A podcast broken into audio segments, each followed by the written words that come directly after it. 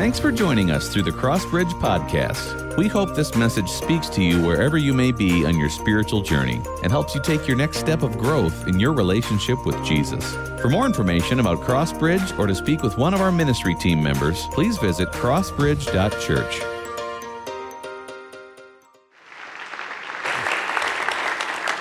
Well, thank you.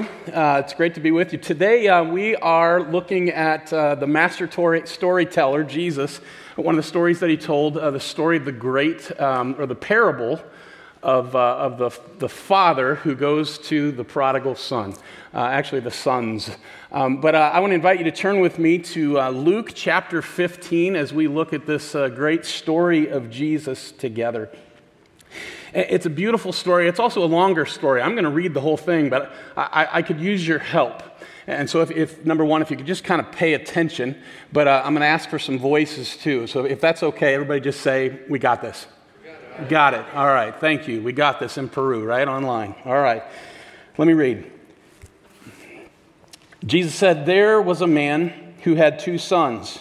The younger one said to his father, Father, give me my share of the estate. So he divided his property between them. Not long after that, the younger son got together all he had and set off for a distant country, and there squandered his wealth in wild living. After he'd spent everything, there was a severe famine in that whole country, and he began to be in need. So he went and hired himself out to a citizen of that country who sent him to his fields to feed the pigs. He longed to fill his stomach with the pods that the pigs were eating, but no one gave him anything. When he came to his senses, he said, How many of my are my father's hired men have food to spare, and here I am starving to death. I'll, sell, I'll set out and go on back. Everybody say, Go on back. Go on back. Say, Go on back. Go on back. I'll set out and go on back to my father. And I'll say to him, Father, I've sinned against heaven and against you. I'm no longer worthy to be called your son. Make me like one of your hired men. So he got up and went on back to his father. But while he was still, as he was still a long way off, his father saw him and was filled with compassion for him. He ran to his son, threw his arms around him, and kissed him. The son said to his father, Father, I've sinned against heaven and against you. I'm no longer worthy to be called your son. But the father interrupted him. He said to his servants, Quick, bring the best robe and put it on him. Put a ring on his finger and sandals on his feet. Bring the fattened calf and kill it. Let's have a feast and celebrate. Everybody say celebrate. celebrate. Say it like you mean it. Celebrate. celebrate. There we go. Meanwhile, the older son was in the field, and when he came near the house, he heard the, the music and dancing. So he called one of the servants and asked him what was going on. Your brothers come home, he said and your father's killed the fattened calf because he has him back safe and sound. Well, the older brother became angry and refused to go in. Everybody say, Go in. Go in. Say it again, go in. go in. He refused to go in. So his father went out and pleaded with him. But he answered his father, Look, all these years I've been slaving for you and never disobeyed your orders. Yet you never gave me even a young goat so I could go celebrate with my friends. But when this son of yours, who squandered your property with prostitutes, comes home, you kill the fattened calf for him. My son, the father said, You are always with me, and everything that I have is yours. But we had to celebrate and to be glad because this brother of yours was dead and is alive again. He was lost and is found. Would you pray with me? Father in heaven, we just ask that you would reveal the truth about who we are and about what it is that you want to do in us and through us. So speak to us today. We pray in Jesus' name. Amen. Amen. Well, this is a, a beautiful story, but a story of a father's love, but it's also it's a story of incredible separation. Uh, my mom and dad, um, they, uh, they raised me well, I think and um, gave me lots of chores to do. And, uh, and, and, so I remember just before I left for college, my mom saying, Hey, uh, come with me into the laundry room. She said, I need to teach you how to do laundry. I, I had lots of other chores, but laundry wasn't one of them. And so, you know, she showed me, you know, this knob and that and how to, you know, um, clean out the, uh, the, the, the lint trap and all those kinds of things. I don't remember much of anything. I do help at, uh, at home. But one thing that I remember mom scared me to death with is this you do not put your brights and your whites together, right? Don't put the bright. What happens when you put the brights and the whites together? I'm a big Indiana Hoosiers fan. I love the cream and crimson, the red and the white. I do not want pink and pink. But colors bleed when you don't separate them. Jesus wrote this or told this story because the, the Pharisees and the teachers of the law, if you go back to the very beginning of chapter 15, they were murmuring to themselves, How dare he eat with sinners and those traitors, the tax collectors? How could he sit, uh, sit and spend time with them? You see, the, the Pharisees, they understood that God was holy and that God calls us to be holy, to be set apart, to set ourselves apart from sin. And so for the Pharisees and the tax collectors, they really like believed that we were to set ourselves apart and, and that if, if we come in contact with sin or with sinners, that something would need to bleed. Something would need to die. In fact, if you, if you think about the sacrificial system in the Old Testament, because of our sin, an animal would need to bleed and to die when sinners came in to the presence of a holy God. And so, how in the world could this Jesus dine with sinners? Not, not only did he spend time with them, but he dined with them. He ate with sinners. And in that day, uh, a meal was a spiritual experience. Jews would not dine with people who were not Jews because there was this sense of there's this oneness that happens at the table. And, and so here, these Pharisees, these religious leaders who really believed God is holy and He calls us to be holy, to be set apart. Here they were, like, just mind blown that Jesus would bridge this gap and, and would dine with sinners. And so Jesus responds to that mindset with a story. He says there was a certain man who had two sons. And look at, look at verse 12 with me. The younger one said to his father, Father, give me my share of the estate. And so he divided, he separated his property between them. First thing I, I just want us to notice here is, is the love of the father that he does not um, force his kid to stay put the, the younger son chooses, I, I, I want to I take off. I want to get out of here. And, and the father says, okay. There's this division, this relational division that happens as the younger son asks for his share of the estate.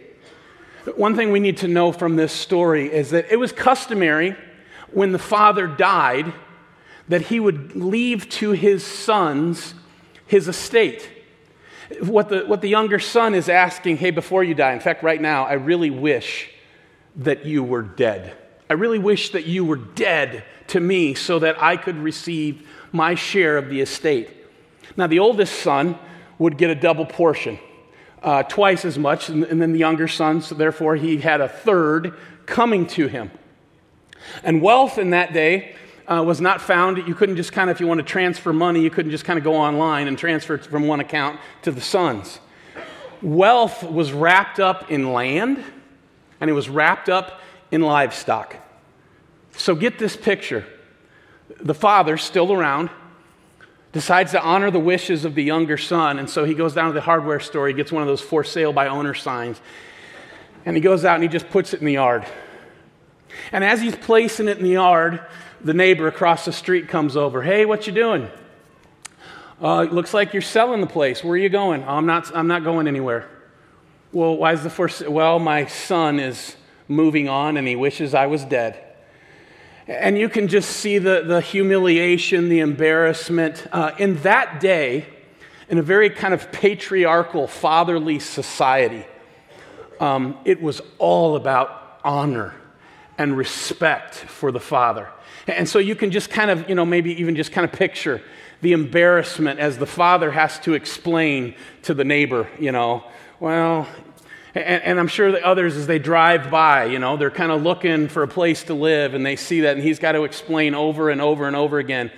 And people are thinking, what kind of father doesn't just kind of, you know, shape up his son? The younger son, well, he takes the money and runs. He says, um, we're told he set off for a distant country. Again, there's that word, separation and he squanders all that he has in wild living. And then a famine hits. He never kind of prepared for this, but he lost everything and he got desperate. And so, what does he do? He hires himself out to some hog farmers. And they say, Here, go, go work with the pigs. And as he's feeding the pigs, he's just looking at the pigs' food. And by this time, he is so without anything and so hungry that he begins to just kind of crave what the pigs are eating. Do you get this picture of incredible desperation? This one who had everything uh, in the presence of and with relationship with the Father, now he recognized he has nothing. And so the story goes Jesus says that when he came to his senses, when he came to his senses uh, among the, you know, the, the pigsty, He's like, I, I need to go back home. Can you remember, some of you Christians, when you came to your senses and recognized for the first time, I need my Father? I am so lost. I am so in need. I so do not have things figured out. I need the help of a Father. When he came to his senses, he decided, I will go back home. And look at verses 18 and 19 this was what he decided. I'll set out and I'll go back to my father and I'll say to him, and here's the track he started playing over and over in his mind Father, I've sinned against heaven and against you. I'm no longer worthy to be called your son. Just make me like one of your hired men. This younger son, he understands that he is hurt his father, he's cut him deep, he's made him bleed. And to go back and just expect that things will be hunky dory again ain't going to happen. And so he begins to, uh, to you know, kind of say this over and over in his mind of, you know what, I, am not worthy. I'm a sinner. I've sinned against God. I've sinned against you, Father. And so just make me like one of your hired men. There's a difference between the hired hands and the servants in that day. The servants would live in the house the servants were kind of bound um, to the, the, the owners, but there were the hired hands, the hired men. Those were the ones that they lived in town. And when they would come out and hire themselves out, they would get a paycheck. They would go home each day with a, with a paycheck. And so I want you to catch what this younger son is saying in his mind that he's going to rehearse to his father. He, he's saying, I'll pay you back. What I did to you, I know. I know I, I, it costs so much to you, I hurt you, but I promise when I come back home, I will pay you back. How many of us we can remember when we came to our senses and recognized I need the grace and the love and the forgiveness of a father, and we came back home and he celebrated with us. But from that day on, for whatever reason, we, we began what we started with grace.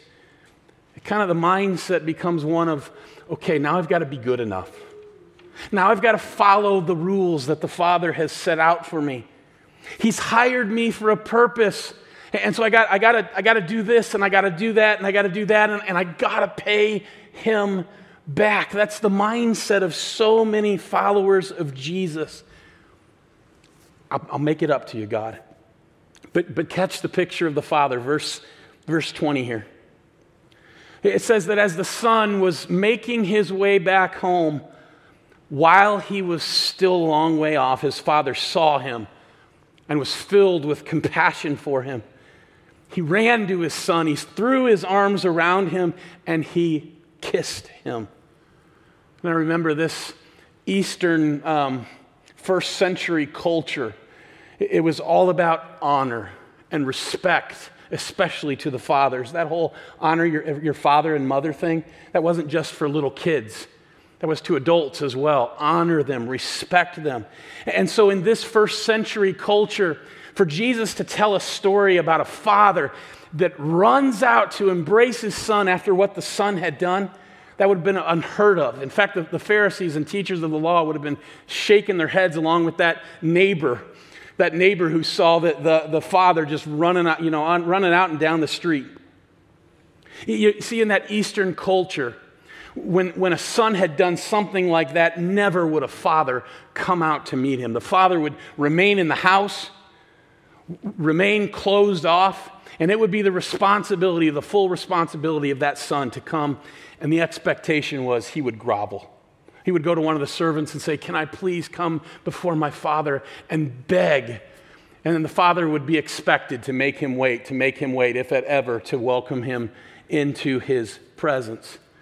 And so, for a father to go out and to meet one who had so dishonored and disrespected him, the Pharisees would have been hearing this story and shaking their heads. But then, when Jesus says he ran, I mean, now the story just gets ridiculous. Patriarchs in that day, they didn't run. You know, I would take my kids, my boys, when they were younger, we'd go to, you know, Chuck E. Cheese's. You know, we'd just like make it in the front door, and, you know, there's the plastic ball pit. This is pre COVID, right? I mean, they would just take off uninhibited, right? I mean, this is the picture of the father running by, and that neighbor across the street is going, Oh my goodness. And the Pharisees who are hearing this story are going, Oh my goodness. The father would have had to hike up the robe. You'd see his ankles, his legs. You don't do that in that day. And he would run undignified, run to his lost son, threw his arms around him, and kissed him and, then as the father or the son is rehearsing the rehearsing you know what he was thinking. Hey i'm, I'm a sinner. I've sinned against heaven. I've sinned against you and i'm, I'm no longer worthy to be. And the, the father's not hearing any of that.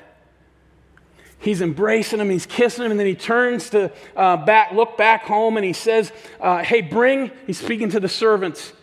He says bring the robe for my son. He's, he's hungry. He's tired. He's cold.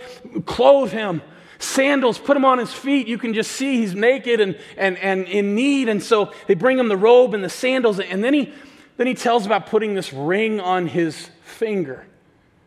And this ring was a sign of authority. You were not just a servant, you are not just a hired hand.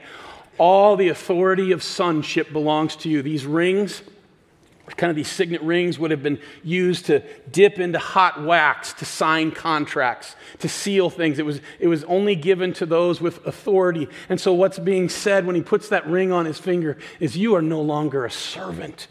You are my son. You are my son. We just sang about it. I'm a child of god and then he says, Kill the fattened calf, let's throw a party. And in that day, boy, meat was such a, um, a hot commodity. They wouldn't have meat, you know, even except at like really rare occasions. Think of like how often do you throw a party and have a DJ? Like just like super special occasions, right? Like, like he's like, grab the DJ, you know, get the good one. We're having us a party. And verse 24 says, For this son of mine was dead vast separation. Relationally, distance was so great. He was dead, but he's alive. He's come back home. He was lost, and now he's found. Can you imagine that younger son's joy? He was so enslaved by his, his sin and guilt he came back groveling, just hoping that he could, you know, work in the, in the fields for his father, hopefully someday earn back. And, the father just like cuts the chains in two, sets him free, wraps his arms around him, and says, Come back home. Some of us, maybe today, we can identify with the younger son. The distance between you and God just feels so overwhelming. Maybe you've been kind of trying to wrap your mind around a God of love, and, and your, your understanding and, and, and your mindset has been just a, a God of wrath, and yet you hear other people talk about this intimate relationship with a loving Heavenly Father. Boy, maybe it's time hearing this story of Jesus, uh, of a God who loves you, who bleeds for you, who is so unwilling to let that separation keep you from coming back home. Maybe it's time for you to come back home. John 3 16. We, we know it, for God so loved the world that he gave his only begotten Son, that whosoever believeth in him shall not perish, but have eternal life. Those are Jesus' words. The very next verse. He says, For God did not send his Son into the world to condemn it, even though he was dishonored by our sin. Rather, he sent him into the world to save the world through him. The younger son chooses to come on back, come on back home. And the father throws a party. For some of us, maybe here today or online in Peru, boy, maybe there's just been such a distance, a separation between you and the Father. Hear his voice calling to you. He's been standing on the front porch waiting for you. And now, as you just choose to just come on back, he wants to throw a party, a, a celebration that you whom were lost are found. The party begins, but meanwhile, meanwhile, after a full day of work in his father's fields, the older son, the older son hears the music and the dancing going on back at the house. And as he's making his way back from a long day of, you know, of work in his father's fields, he, he asks one of the servants, Hey, what's going on up at the house? That DJ really sounds good. And the servant explains to him, Your brother, whom was lost, has been found, and he's come back home. And so, dad, he, he, killed the calf, and he's getting ready to throw a party, and you would think the older son would just be delighted, but no. He's angry, and he refuses to go back inside. He didn't want any part of this conversation about my brother. He didn't want to think about his family he was thinking about himself. And he was stewing. And he refused to go back inside. So you can just imagine him standing out in the shadows, quite a distance from the house, separated from the party going on. And what does the father do? He does the exact same thing with the older son that he did with the younger one. He recognizes he's not here to celebrate with us. And so he makes his way away from the party and comes outside to where the son is. Jesus had just been telling a story to these Pharisees before this one about a shepherd who had 99 sheep, but one of them, one of the 100, kind of went off. And, and so, what does the father do? He leaves the 99, he leaves the party, and he goes, goes after seeking out the lost sheep. Here's that picture of the father leaving the 99 and coming out to where the older son is. And listen to the older son's words as he stands there tapping his toe, angry. He says, Look, he doesn't even call him father. Look, all these years I've been slaving for you. I've never disobeyed your orders, not once, yet you never gave me even a young goat so I could celebrate with my friends. L- listen to the language he doesn't call him father, he, he kind of refers to him as master. I've been your servant, I've been slaving for you. I've never disobeyed your orders. This older son, he's forgotten what a loving, graciously gracious father that he has. He's forgotten that he is a son, and he's forgotten that he has a brother who is a son as well. You hear how twisted his thinking is? Maybe he's a lot more like his younger brother than we might first anticipate. You see, that younger brother, the track in his head going back home was, I don't deserve it, but I'll earn it. And the track in the older brother's mindset was, I've earned it. I've been here. I've been in your house. I've served in your fields. I, have done it all the whole list that you've asked of me. I didn't do this and I did this. Hey, are you a, a follower of Jesus? Yeah, I go to church. Hey, are you a Christian? Oh, I, I serve on the, one of the ministry teams. Hey, are you a worshiper of God? Do you love God? Oh, oh yeah, I give money to the Feed His Children ministry. We get our mind, um, the soundtrack in our mind becomes I got to earn the favor of my Father. And that's what this story is all about. It's, it's really not about a prodigal son, it's about a gracious, loving Heavenly Father who, in spite of our sin, in spite of the distance that we have created for him, he is the one that bridges the gap. He is the one that is unwilling to allow that separation to continue. And so he comes out and he meets us right where we're at and says, Come back home. You are my son or my daughter. But look at this older son. He didn't even want to think about his younger brother. He didn't want to think about him. Friends, I want you to hear this. When we lose sight that we're the younger brother, we immediately become the older one. Followers of Jesus, the minute we forget that the amazing grace that God offered to us in that moment that we said yes to coming back home, when we forget that that amazing grace is still offered to us day by day and moment by moment, whether you've been a follower of Jesus for 10 days or, or 25 years, it is by grace that we are saved. And the minute that we flip on this switch and we start thinking it's all up to us to earn it, to be better, to be more righteous and more holy apart from His presence, boy, we lose sight and the older brother, he didn't even want to think about the younger son, the younger brother. And how many of us, boy, we just get so busy doing life that we forget about those that are out in the pigsty and they haven't come to their senses yet. And the Lord has called us to walk with Him, to go with Him, get out, out, of, the house and go love on the younger brothers. When we lose sight that we're the younger son, boy, we become just like the older one. And, and we become enslaved, those, those chains we've been singing about. Maybe not chains of sin and shame and guilt, but chains of apathy chains of, of forgetfulness that, that where the Holy Spirit of God wants to take us is to those that are lost and broken.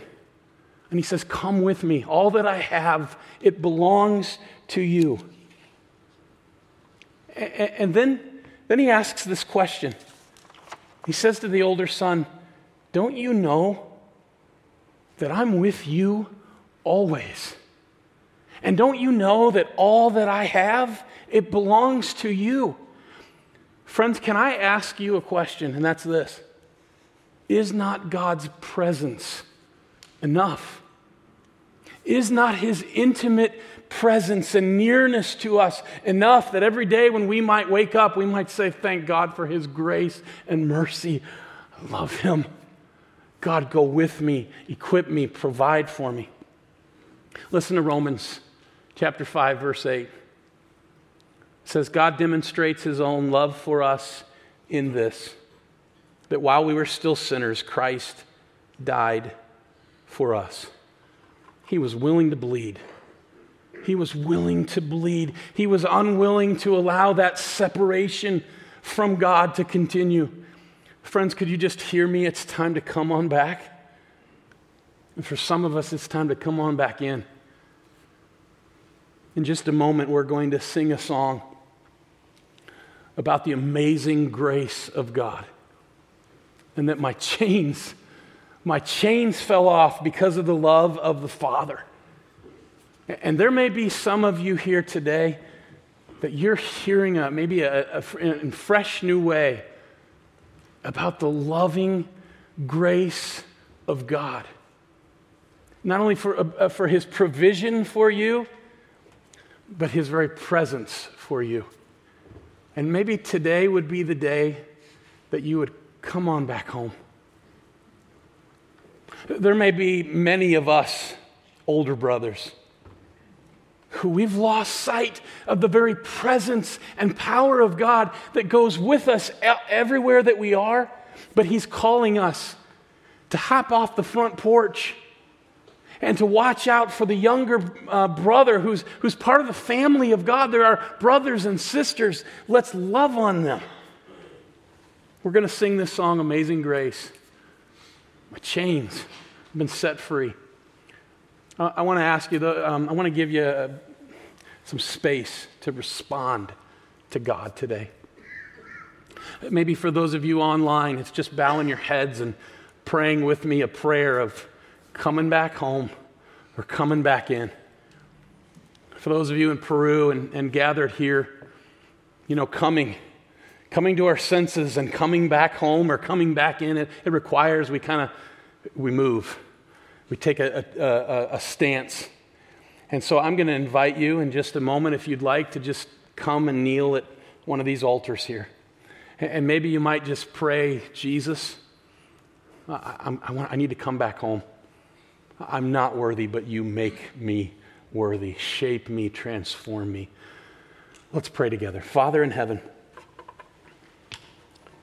thank you for more, so much more than a story. But thank you for Jesus, who is willing to bridge the gap of separation because of our sin. We are so unworthy. But God, because of Jesus, and his willingness to embrace the cross, because of his suffering and death, God, we can find eternal life in you. We believe in you, Jesus. Draw near to us, we pray. Amen. Thanks again for joining us for the Crossbridge Podcast. The mission of Crossbridge is to lead others into a growing relationship with Jesus Christ, and we'd love to partner with you on your spiritual journey. So please let us know how we can come alongside you and support you and pray for you by visiting crossbridge.church.